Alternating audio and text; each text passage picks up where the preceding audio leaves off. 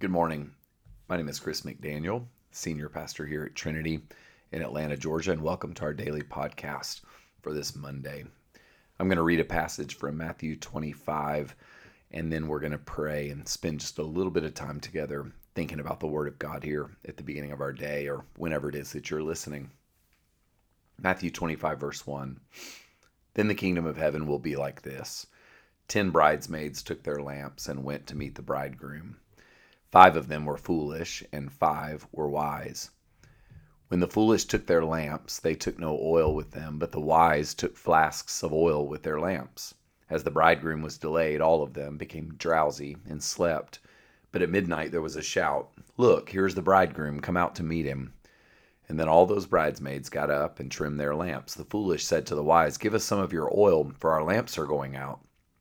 But the wise replied, No there will not be enough for you and for us. You had better go to the dealers and buy some for yourselves. And while they went to buy it, the bridegroom came, and those who were ready went with him into the wedding banquet, and the door was shut. Later, the other bridesmaids came also, saying, Lord, Lord, open to us. But he replied, Truly I tell you, I do not know you. Keep awake, therefore, for you know neither the day nor the hour. This is the word of the Lord. Thanks be to God. Let's pray to the Lord. Father, we ask today for grace to look at the words of Jesus, to hear this teaching, this parable teaching, and to put into practice that which we are thinking about and seeing and being presented with here. I just ask for your grace to grow. In Jesus' name, amen. So it's very clear, as with almost all the parables, that Jesus is telling us a story to illustrate truth about the heart of God, but also to illustrate truth concerning the vulnerability and the fragility of us humans. So today, this is a story that I think uh, is meant to highlight tendencies in our own hearts and lives, and Jesus wants us to grow in self-awareness. So let's let's look at the story. The focus here is on these bridesmaids. There are ten, and make no bones about it, you are a bridesmaid. Um, all of us, uh, every human listening to this story, is uh, being invited to see themselves in the space of the bridesmaid. And having oil or not having oil simply means are you ready for the key moment? Uh, when the key moment comes, will you be ready? Are you ready?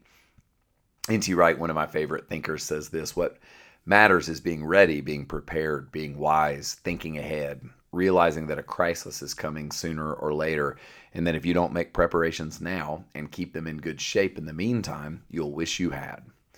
So here's what we need to know about Palestinian weddings. Otherwise, I think we'll miss some of the power of this story. Uh, the wedding in question would have taken place in the home of the groom. And so I want us to envision uh, everyone hearing this story understood. We need to envision it because we don't understand. Uh, a huge crowd would have gathered at the groom's house, spilling out to the street, waiting for the wedding feast to begin. The groom and his male friends leave everyone at his house, which is where the wedding would take place, and they make their way up to the home of the bride so that they can collect her and bring her to the wedding. Now, upon arrival at the bride's house, the groom and his friends would escort her back by placing her on an animal to ride through the town. It would have been like a giant, disorganized, powerfully cacophonous parade. Uh, everyone would have joined in. They would have taken the longest possible route back to the groom's home to kind of parade the young couple through the streets of their village, their town. It's pretty amazing uh, to imagine. This is way different from the way weddings are done in our day and age one of my favorite writers on uh, Jewish culture, specifically biblical culture, and how it uh, relates or doesn't relate, frankly, to our own understanding. His name is Kenneth Bailey. And this is what he said about this story. He said this happy group would take the longest possible route back to the groom's home, deliberately wandering through as many streets of the village as possible, so most of the populace would see them and cheer them as they passed. Amazing. But we have a problem the first thing I think we're supposed to think about once we hear Jesus' teaching is this these 10 women teach us about the danger of depending on borrowed resources. Now we know the context and the occasion, so let's sit with these women for a minute. Jesus tells the story to have us decide what kind of person we're going to be. So all 10 have lamps, all 10 have a lamp that is burning, but there are differences. Half of them brought extra olive oil, half of them did not bring extra oil. So as we think about this, one is prepared for a delay. The other one is thinking, if everything goes according to plan, it'll be fine. I want you to think about what type of person you are in this season in your life. Are you living your life prepared for a delay? Or are you thinking, if everything goes according to plan, we'll be fine? Now, one of the best ways to get some insight into your tendency is to think about uh, a given day or a task. Do you tend to plan your day thinking if everything goes just right, I'll be able to make every appointment, meet every need, get everything done? Or do you build some margin into your day? I think Jesus is getting us to look at our own lives and begin to ask questions about whether or not we're living in such a way that we are able to endure the inevitable delays, the inevitable inefficiencies, what happens when things don't work out just right. Unfortunately, for many of us, um, we live our lives thinking, I have just enough to get by if everything goes according to plan. Y'all, and then COVID 19 hits. A health crisis comes, a, a job loss comes, um, vulnerability, division in your family on conversations around race. This emerges. Uh, when these kinds of curveballs come into our uh, the landscape of our lives, we're oftentimes uh, bewildered because we think, I don't have enough. I don't have enough to get through this. And so the thing Jesus is, I think, inviting us all to to sit with, the thing he's wanting us to see is that we all have to actually possess our own oil. Uh, oil in this story represents the life of God inside of us. That you can't borrow that life ultimately. We have to figure out how to have a sustainable faith. And frankly, I just want to say I don't think it's as complicated as we want to make it to be. Uh, your life with God is not enough for your friends or your spouse or your um, your children or your um, members of your small group. Uh, some of us are worn out right now because we're trying to have a life with God for us and for other people. Um, we have to actually say, God, what does it mean for me to take ownership over my own process?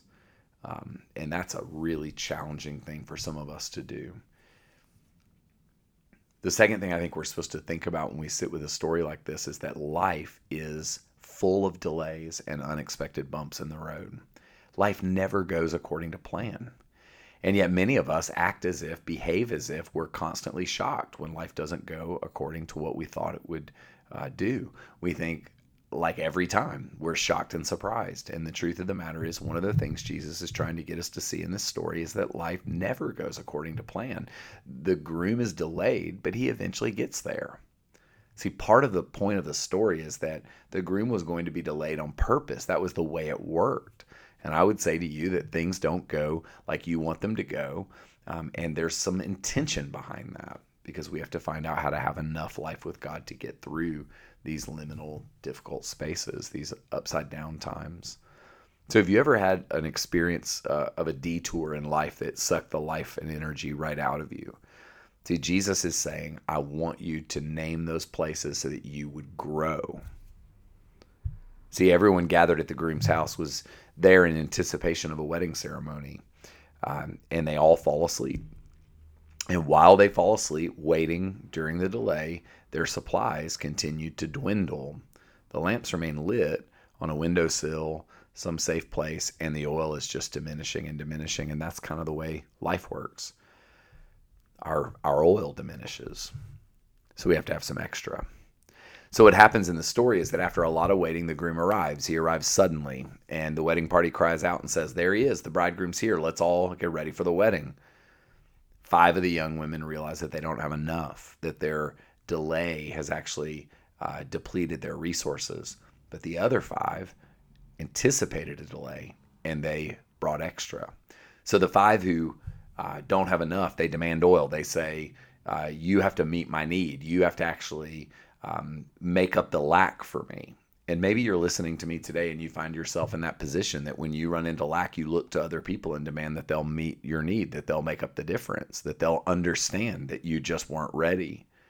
See, what Jesus is having to do or inviting us to do in this story is to consider how we respond to failure and embarrassment. See, the foolish women in this story demand from others what they are not prepared to have themselves, and then they beg. So it's demanding followed by pleading. They bully because they're afraid. Um, then they give way to desperation and panic. How do you react when you failed? See, the five prepared women tell them, go get your own oil. And I think that's what God tells all of us. He wants us all to have our own oil. Now, He wants you to have an ample supply of life with God before the delay comes. But even in the midst of the delay and the panic, they still have to go get it themselves. And the truth of the matter is, each and every one of us have to figure out how to go get the oil. God, I think, invites us to think ahead, prepare ahead. But maybe you're in a situation right now to where you think, well, I didn't think ahead and I'm in the middle of a mess. See, the way this story ends, we're left hanging. And that's the way it often works with parables. We don't know whether they ultimately are able to get their oil and get back in. What we do know is that when they knock on the door, the person inside the door says, I don't know who you are. We're not told what happens next. We're not told how the story ends ultimately. I think what we need to hear in this is that the Lord wants you to work now in this moment on what it looks like to increase your oil supply. Now, in my life, I do that through regular practices of silence and solitude, spiritual practices of reflection, and learning how to be with God. I've said this a few times, but in the coming weeks, uh, actually just a couple of short weeks after you listen to this, we're going to be launching, uh, spinning off our daily podcast and launching a new one where my wife and I, Karen, we're going to work together to teach you how to reflect and engage in spiritual practices that will help you grow. And I'm going to tell you, just like thinking ahead, it won't always be fun.